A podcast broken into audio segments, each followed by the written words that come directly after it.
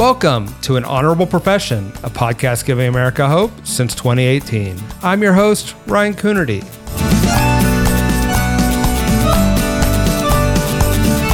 The New Deal and An Honorable Profession just celebrated our second podcast anniversary. We've had so much fun bringing you the best of American leadership. If you haven't already, please check out some of our previous episodes with leading mayors, attorney generals, state legislators, and the thinkers shaping the future of the Democratic Party. Even in these difficult times, these folks keep me inspired about American politics, and I hope they do the same for you. Find out more at newdealleaders.org.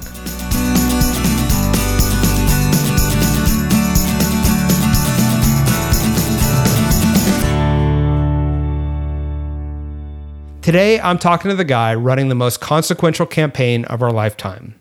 Greg Schultz served as Vice President Biden's campaign manager and is now his senior advisor to the campaign, coordinating efforts with the Democratic National Committee. Previously, he managed President Obama's campaign in Ohio, served as a special assistant to the president, and a senior advisor to Vice President Biden. We talk about how things looked for the campaign, as best we can tell, only weeks out from Election Day, what it's been like to be with Biden from the beginning, and what we need to know about his home state of Ohio. Greg Schultz, welcome to An Honorable Profession. It's really fun to be talking to you right now. Well, thanks for taking some time out to have me. Looking forward to it. We're talking on Monday, October 12th. The way the world works these days, it's good to put a timestamp on these things. We're less than a month from Election Day. How are things looking? Yeah, no, uh, yeah. Tomorrow we're uh, three weeks out, so I would say I would much rather be in our position than Donald Trump's position. I think you know, the reality is we still have um, every path open to us to 270 electoral votes, and Trump's got a pretty narrow path. Uh, however, as we all know, uh, Trump will do whatever it takes to stay in power. So we have to be vigilant. We have to push through. You know, a lot of the first time voters are going to come out this year, a lot of people who maybe don't vote regularly. And so we have to make sure we communicate with them on how to vote given COVID. But, you know, things are, things are positive. I, I think we've all been through enough um, elections that I don't want to use the word things look good, but they, but they look good. but they, but you know, I think we just have to take nothing for granted. And again, the good thing is we, we are there are a, a number of states that we are in the lead or tied or within the margin, and uh, you know, added together, they're all well over 270 electoral votes that are in play. That's what I that's what I like to hear. Um, what's something that you're monitoring that you don't think enough of us are are talking about or the media is covering right now as we head into the final weeks of the election? There's a lot of noise out there. And there's a lot of things that I would say Twitter and the political elite reporter class covers. And it doesn't necessarily trickle down to the voters that are truly undecided or are still trying to figure out whether or not they're going to bother to cast a ballot. You know, I think people are going to cover um, this confirmation hearing and just broad Supreme Court and a bunch of these kind of story of the day, or that's obviously not the story of the day, that's a, a, a big story. But in terms of its impact on the election and the voters we are still going after that are still up for grabs, like it, it, we just we just kind of operate now as like this like political thinking engaged class, and then a bunch of Americans who are taking care of parents, taking care of kids, working multiple jobs, and we just we receive different information from different places, and therefore our priorities become different. So I do think you're going to see three weeks of a lot of Twitter and social media and reporters focus on all these topics. Like this isn't encouraging, but if you look at like how many Americans can tell you there are nine members of the Supreme Court or they have a lifetime appointment, it's a minority of of American citizens. And so the way we take this in, um, there's just going to be a lot of uh, political noise that doesn't actually boil down to will someone vote at all or will they choose Biden um, or Trump. And so, you know, th- that's one area. Noise has gotten harder and harder to decipher, you know, just with our no longer 24 hour news cycle, but multiple climate. I, I also think that uh, there is there's a, always a lack of appreciation about losing better for Democrats. Um, and I mean that you know, regionally, townships, rural areas, exurbs. I think we always look at like how where Democrats like do well, and not enough time on where Democrats need to do marginally better. And that's something that, that Biden is so good at. And it's going to be, I think, another underreported aspect of the cycle because it almost always is. So, those are two really great insights. And I want to dive in a little bit. You've been, uh, if I listened to recordings uh, for more than a year ago with you, and the Biden campaign and you, and spe- specifically, have been really clear that you weren't going to let social media drive uh, your efforts. Can you talk about how, when you're managing a campaign, how do you how do you manage away from that noise and towards the voters that you're talking about? Yeah, so, so I always say, you know, strategy comes from two places: assumptions and data. And throughout the primary and in the general, we've made some assumptions about the American electorate.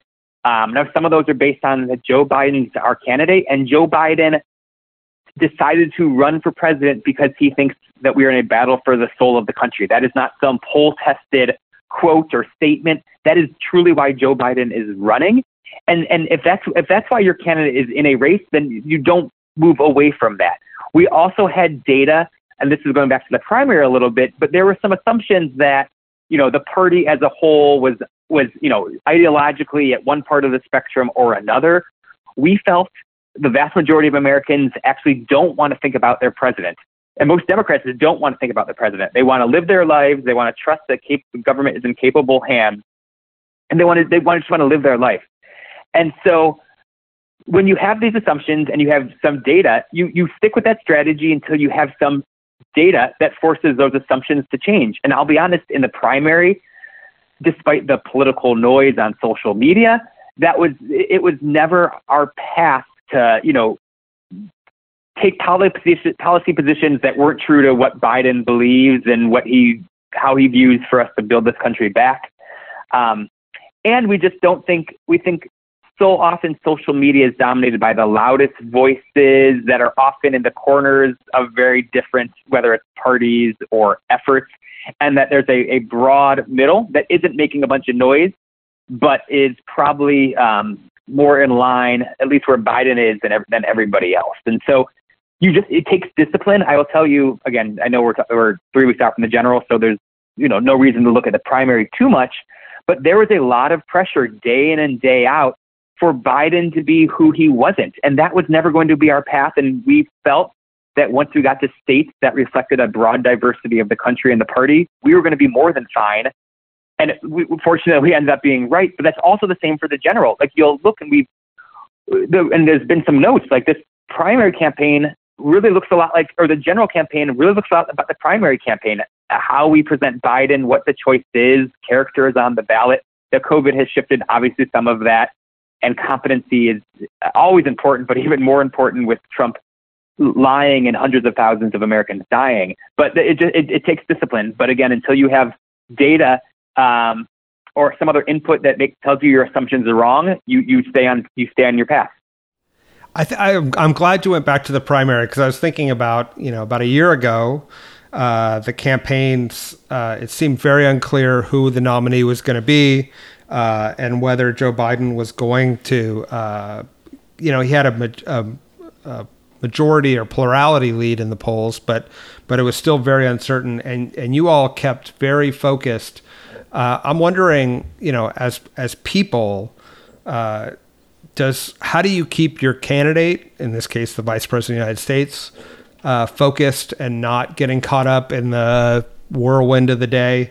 And then you, know, you have thousands of staffers and volunteers on the ground uh, who can get uh, easily panicked or uh, overreact to these messages. How do you sort of manage up and manage down uh, in the world we're in today?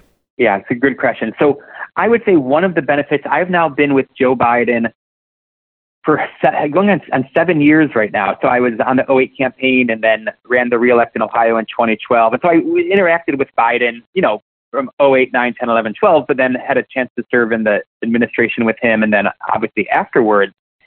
And and I tell you, the Joe Biden knows where he comes from. He knows who he is. Um, and I think he understands his priorities and his values because he's been doing this. He's been doing this a long time um, in, a, in a good way. And I say, I tell you, honestly, keeping the candidate focused, I think Biden also it's amazing. And I don't know if it's from just riding the train or really never living in DC despite working here for, you know, commuting basically for three and a half decades in the Senate. But I'll be honest, I've had a chance to interact with a lot of Democrats, elected officials, operatives for, for you know, almost two decades now. And I think Joe Biden has closer to the pulse of the average American, if there is such a thing, out of anybody in Democratic politics. And and I don't know if it's the Scranton, I don't know if it's being used to bullies, I don't know if it's the train, I don't know if it's it's part of it's just who he is, and I think part of it is Delaware. It's such a um, it's a small state population and geography, so Biden knew his constituents, and as importantly, they knew him, and so I think he probably has heard from like just I hate using these words like normal people for a long time, and he, he just he honestly his political gut um, is so much closer to the average voter, an average American than almost anybody else's. So that part wasn't that hard, honestly. Um, you know, now I, I actually I did a call a couple hours ago uh, uh, before recording this, and I was talking with um, some longtime supporters, and they were also asking about some like Trump issue of the day, and I reminded them like, here is the voters we're going after. Four percent of the country's undecided let's say, um, you know, four six percent is undecided, and then we've got a, a, a bunch of voters that are would vote for Biden and Harris, but they may not vote. Like, what do they care about? I think so often those that like study politics or follow politics look through, and it makes sense, but they look through all of this through the lens of their own eyes, which again, total human nature. I think it's a campaign manager and the role I have in the general election. It is keeping people focused being truthful and honest and transparent. Here's what we know. Here's what we don't. And I think when you do that, even with vol- with volunteers and, and, and supporters and donors and endorsers, I do think it, you know it takes some trust, but you can earn it, and um, you just be truthful. And what do you think those voters, uh, those few undecided, or the ones who are uh, maybe just too busy managing life to be able to figure out uh, a time to vote. What do you think they care about? Yeah, I tell you that the the percentage that, that are undecided, like truly undecided, you know, it, it, it's a, such a historically small sample size.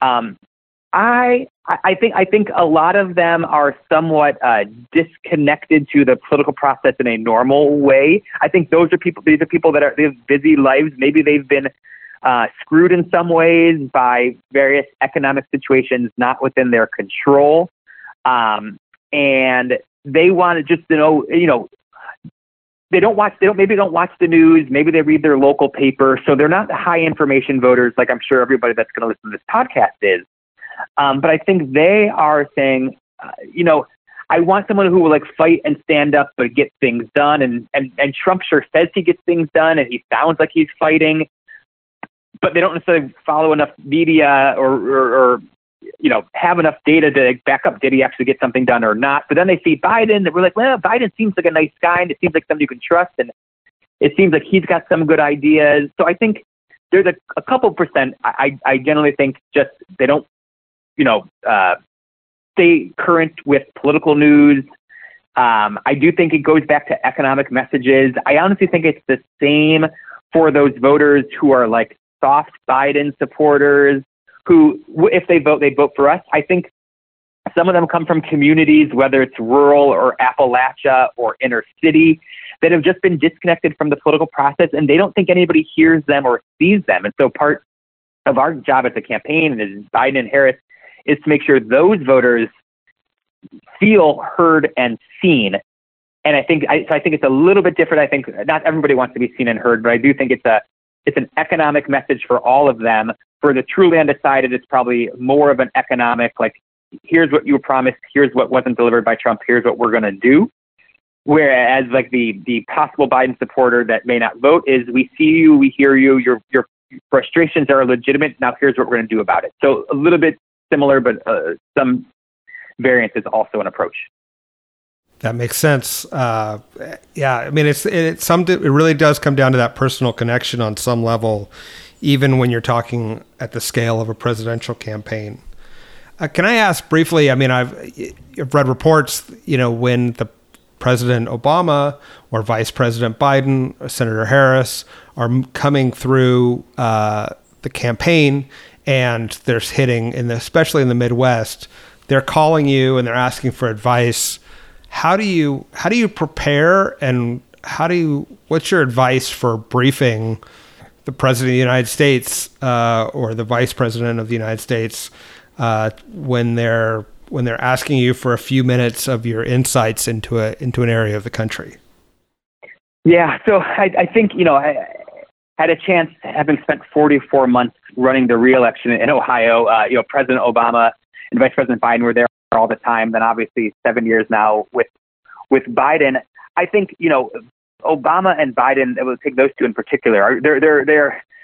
I think they were. It was such a good partnership because in many ways, this, I'm not, you know, telling anybody something they don't know, but they were very different uh, in terms of, uh, you know, President Obama much, was is was much more analytical. Um, you know, as we talk about, you know, some of where the numbers were in Ohio and some of the issues that you know people care about, and some of the you know successes maybe Obama and Biden had in the first term, and things to highlight and during the reelect. You know, so one is kind of a more analytical where Biden really, and he, he kind of uses this term, he's a tactile politician. Um, and he is very much, it's, it's very much, uh, I don't want to say an Obama is like a fact based and Biden's like a not fact based or vice versa. But Biden is a very relational type candidate. It's all about, um, Biden want, in particular wants to make sure that when he's in a room, the people in that room understand that Biden understands their problems.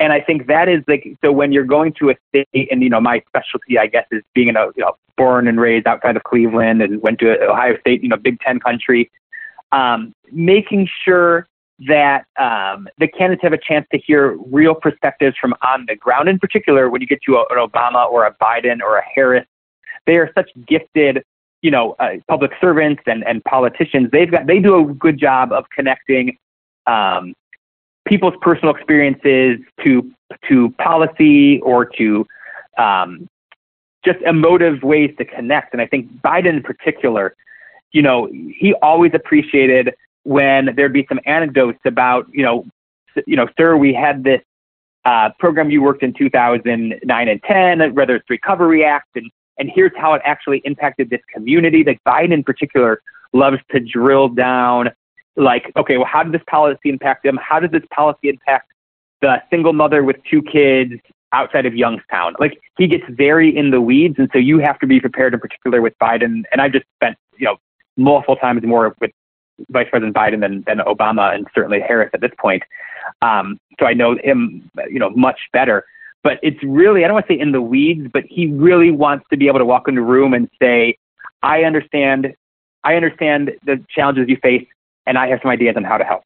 Having spent that much time with Vice President Biden, what what do you think the the media caricature of him gets right, and what do they what do they get wrong? Yeah, so ice cream. He loves ice cream as much as you think he loves ice cream. I personally have been to I don't know seven or eight Dairy Queens with him, whether it's Salt and Straw or Jeni's ice cream. I, you know, I personally have been to dozens of ice cream stops with him across the country. So so that is real.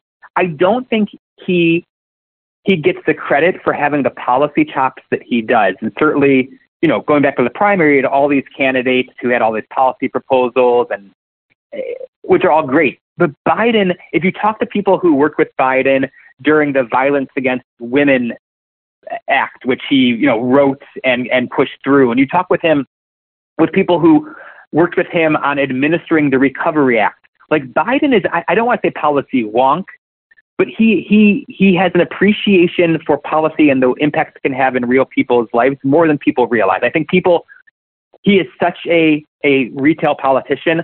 I think people see him as like you know whether it's that like moniker like the Uncle Joe, which is like which is real, which is fair. He he loves people. He you know I think he feels people's pain and, and can relate. Unfortunately, because of his, some of his own life. So that that that part is all there. But it is like, and again, our policy people, um, we've got people like Stef Feldman who've been on the policy team with Biden for a long time. They will tell you Biden with policy folks, that he wants nuts and bolts. And Um, you can't get away um, with Biden with just giving him some like 100,000 foot view on some policy. I would also say Biden is great about wanting to know what he doesn't know. Um, and so, which is why people should feel, I think, assured if he's forced to be president, he's going to surround himself with people that are super smart and that are going to challenge some of his assumptions. And I think he wants he wants that. I mean, he wants smart people around him, and he's going to maximize their talents and brain um, better than I think anybody fully appreciates. I like that. That's good to hear, and uh, yeah, gives us confidence. The that if we can if we can get a good result in in a couple of weeks, uh, we can be headed for a, a, good future for this country and the world. I want to yeah. talk about yeah. those uh, Midwestern roots you you mentioned. You're born and raised in Ohio, went to Ohio State. Uh, it, Ohio's in play. Can you tell us how how it looks specifically in the Midwest, and talk about yeah. the issues animating that part of the race? Yeah, so you have seen, and, and we've got uh, our analytics director, Becca Siegel, who's been with Biden now since, you know, we're on day 536, I believe, of, of since officially launching. You know, she, she, she would tell you that a lot of the Midwestern states kind of move together. So I'm going to include Pennsylvania, although I realize it's mid Atlantic, at least for most of the state. Um, but, you know, Wisconsin, Michigan, Pennsylvania in particular, Minnesota, you know, it, it seems like there, when one goes up, they all kind of go up a little bit. When one goes down, they all kind of go down a little bit. So they kind of move, you know, Ohio, Ohio's slightly older, slightly more blue collar um, than some of the other other states. Uh, so it, it has a little bit. It doesn't quite follow the exact full movement of some of the other Midwestern battlegrounds, but but it does close. I think these are economically populous states. And this is why I've been super encouraged that, you know, I kind of call it our North Star policy, but the whole Build Back Better economic plan is something that you can talk about in the Upper Peninsula of Pennsylvania or the Dells of Wisconsin or Appalachia, Ohio or Pennsylvania, and people will listen. And whether it's, you know, you know, building building in America, buying American, um, insourcing jobs, those are things that I think are relatable and it is something that Biden has, I think, credibility in, just given his his years. And I think it is, um, and I think Biden is seen as kind of a fight fighter, that scrapper from Scranton, as I think President Obama had said. So I think oh, getting to Ohio, Ohio is winnable. It's going to be close, and I'm not surprising anyone here. It's been interesting. You know, we are now up in, in uh, most of the major media markets, in particular the big three, Cleveland, Columbus, and Cincinnati media markets. You've seen President Trump actually go off air. I think you have seen now when he goes on air some places, he goes off air other places. Um, maybe they're getting more cash. I don't know, but it's been interesting to watch. So we are up with even more points than we had the last couple of months, and Trump is at a lower number. I think Ohio, like much of the country, is seeing a gender gap where women women's support of Donald Trump has been shrinking for years. You know, 28 midterm, 2018 midterms were a, a clear sign. Um, you know, the, the other things about a state like Ohio, where Biden's going to do better in Appalachia or Warren, Ohio, or Youngstown, Ohio, you know, the blue collar industrial base, even those parts of the state Biden won't win, he will lose them better. And the rural areas, he will lose better than a traditional Democrat. And so we're, we're bullish on certainly Michigan, Wisconsin, Pennsylvania, but states like Ohio, I mean, I think this is one where you've seen a lot of attention. In fact, as we're recording this right now, Biden is, I think he had just left Toledo. He's like literally on his way to Cincinnati right now. So that's a sign of how serious we take it that Joe Biden is physically there, you know, as we speak. Can I ask, as a as a coastal Democrat, that Democrats have really made a focus over the over the time when we were in power to uh, to assist those Midwestern states, the the auto bailout being the most prominent example. How come that didn't pay more dividends politically uh, in 2016 and going forward than than I thought it would? Yeah, so you know the, the auto rescue is a, a, great example. I mean, it saved the industry. It saved the economy of this country from going into a Great Depression. Um, one thing that I don't think Democrats are always as good about, I think we can sometimes be too policy that that may come across wrong. I don't mean that we over we, we should care about policy because it's how we impact people's lives, but I think um, we don't take time doing some victory laps. And I think you know we need to say like we we didn't take credit for some of the things we did. Now I think everybody will argue we were trying to get more things done, but I do think when we have successes, we need to let people know like here you people voted.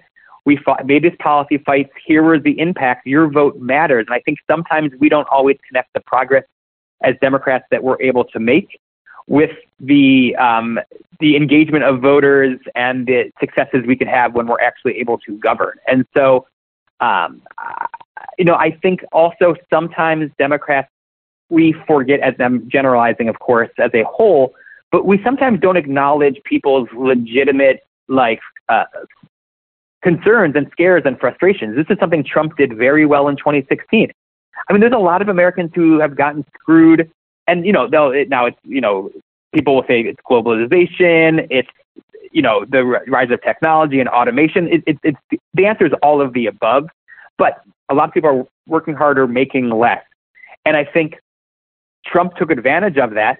Where I think Democrats didn't always acknowledge that, like, hey, you got screwed, but here's what I'm going to do about it.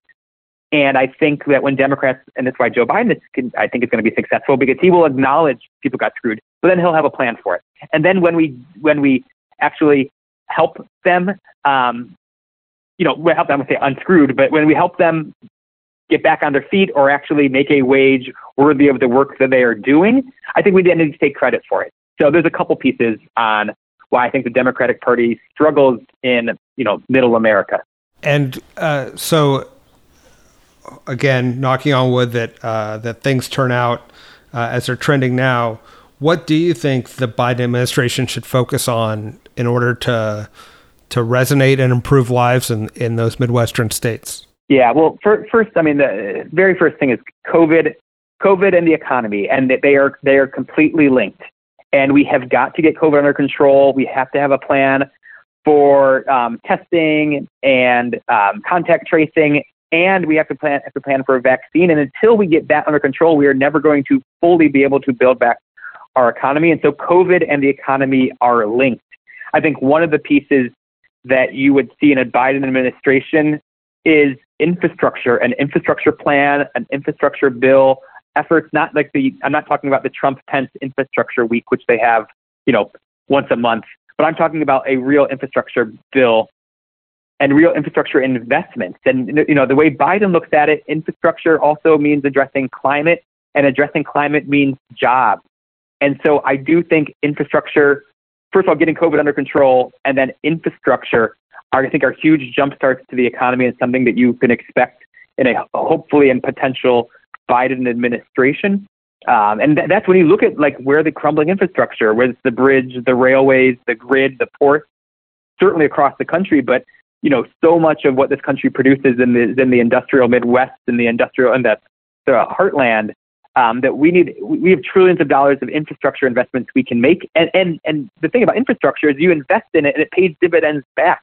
Not to mention the jobs going to place. And so, I think you know, COVID and infrastructure, and you know, rewriting the ship, restoring the basic bargain with American workers and the work they do is one of the some of the things you will see out of a Biden Biden Harris administration. I like it.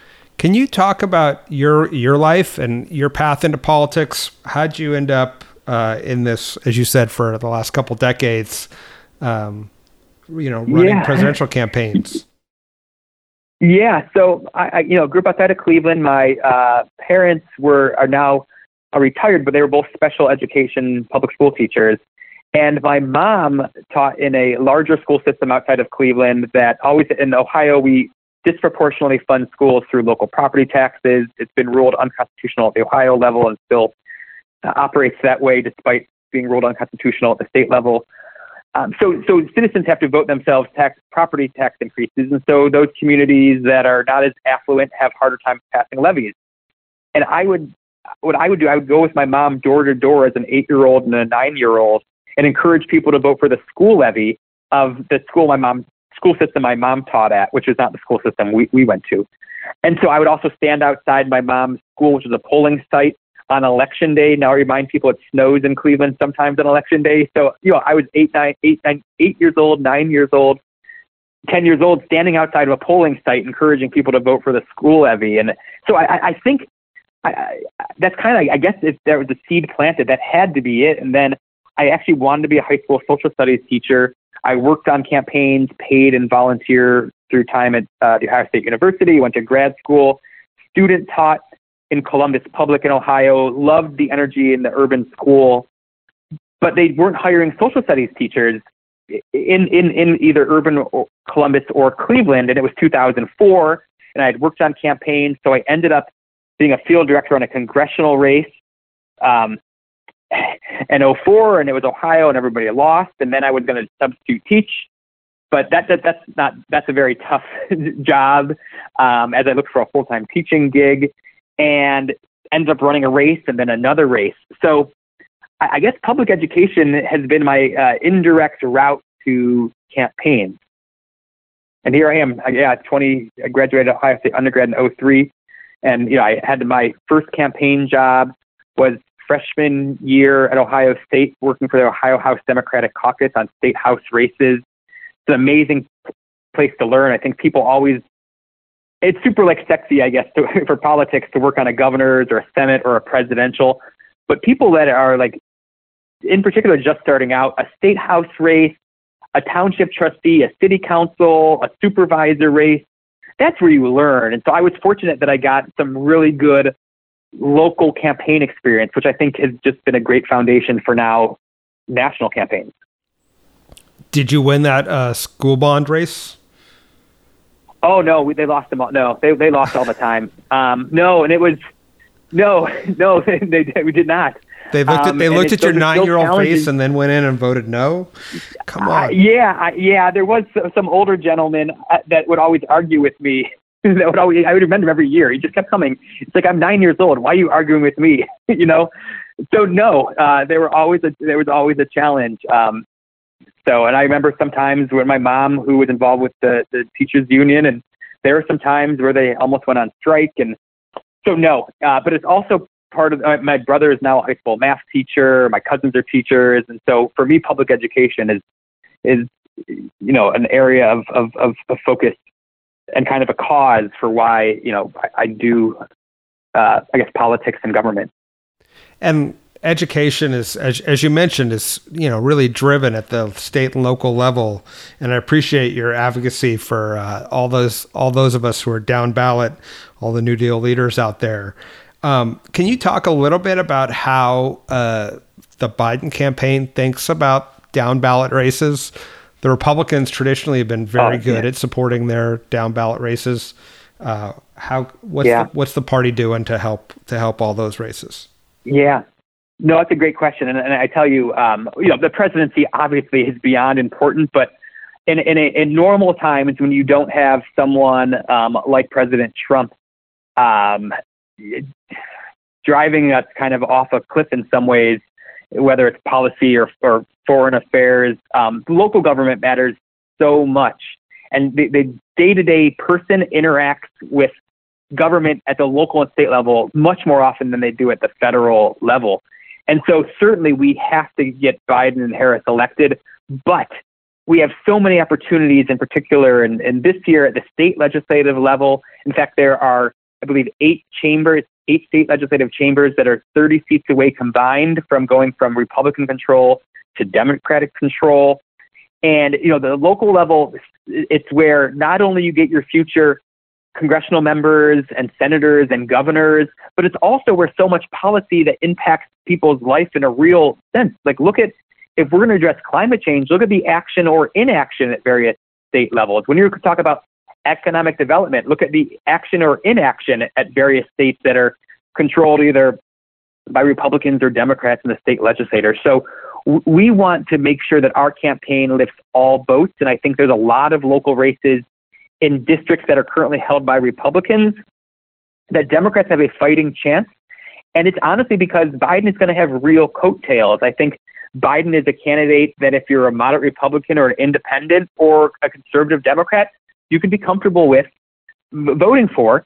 And when you when we highlight a, a, economic and jobs proposal like Build Back Better, it is something that everybody can run under. You know, I think sometimes there are some Democrats at the local level that have to distance themselves from national Democrats.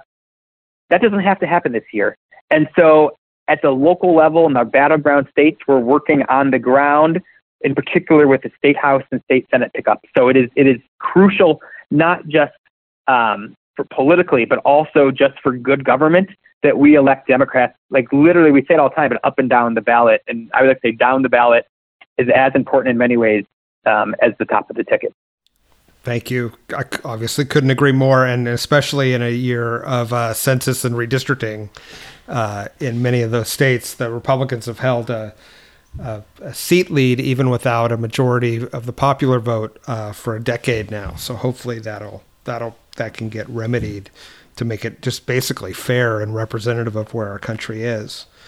Um, I want to f- finally, I, I want to wrap up by um, I don't think people appreciate the organizational challenge of running for president. I mean, you go from uh, a year ago of very relatively small organizations with tens of millions of dollars to an enormous organization in less than a year uh, with billions of dollars.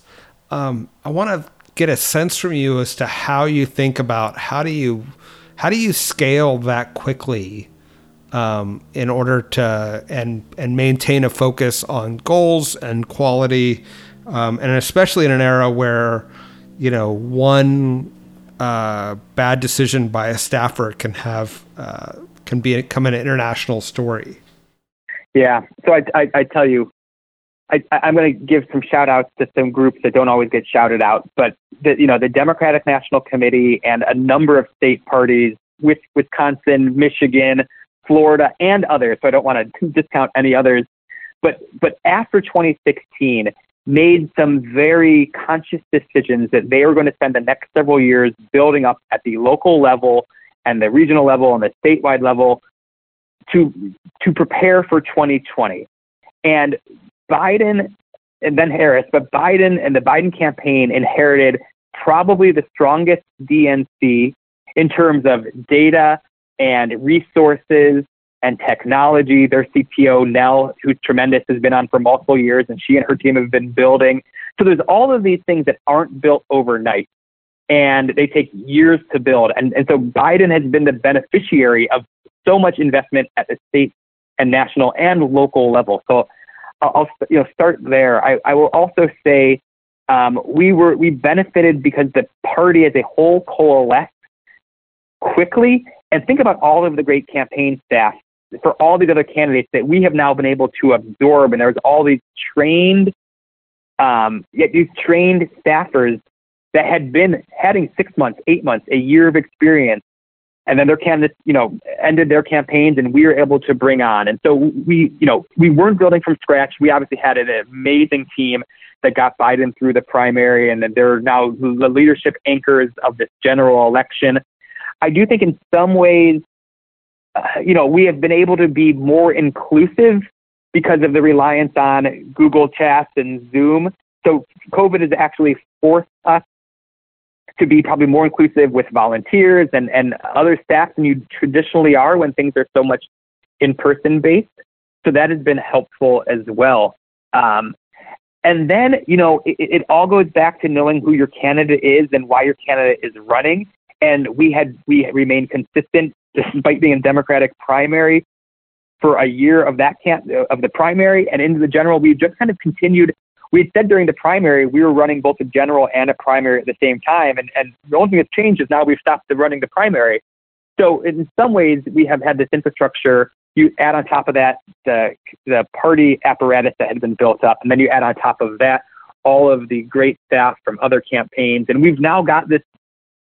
You know, I don't use like using military terms. We have this army of support and the volunteers and the amount of call capacity we are doing and texting capacity is off the chart.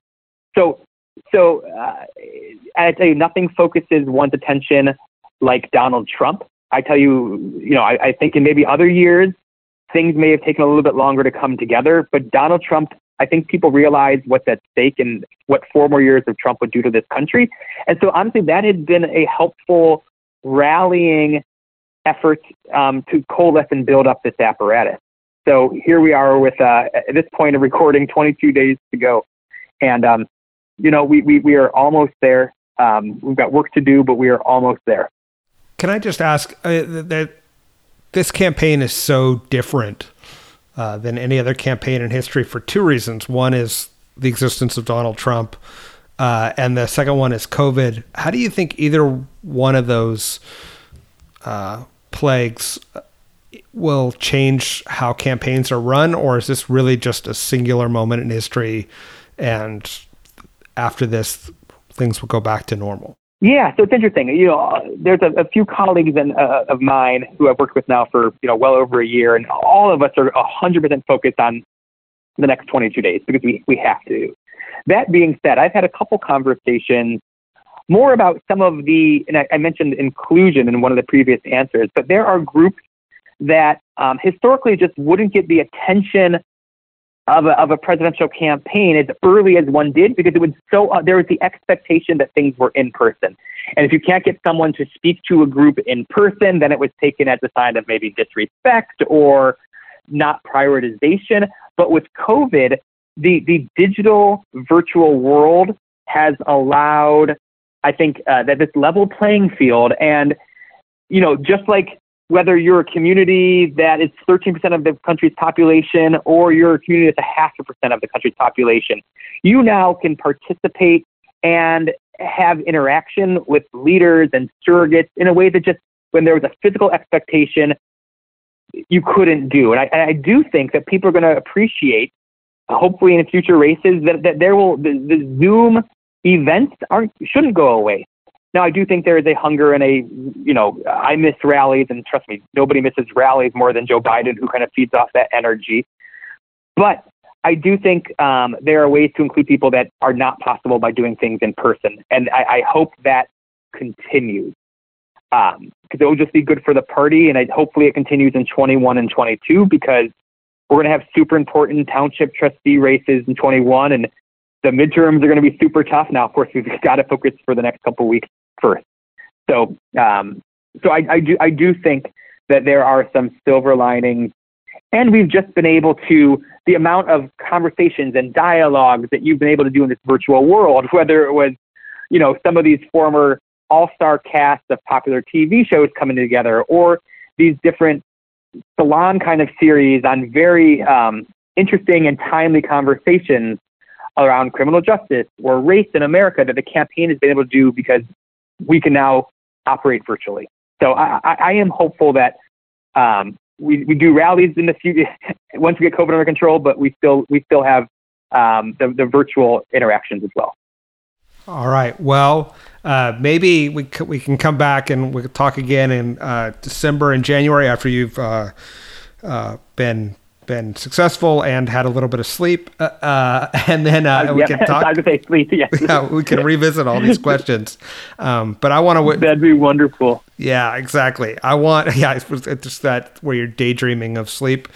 Um, I I want to thank you for the service you're providing our country. This is obviously the most critical election of our lifetimes, and uh, and you played a major role in getting us a candidate that not only uh, can win in November, but also again help all those other races and offices, and then Im- Im- make policy that improves people's lives.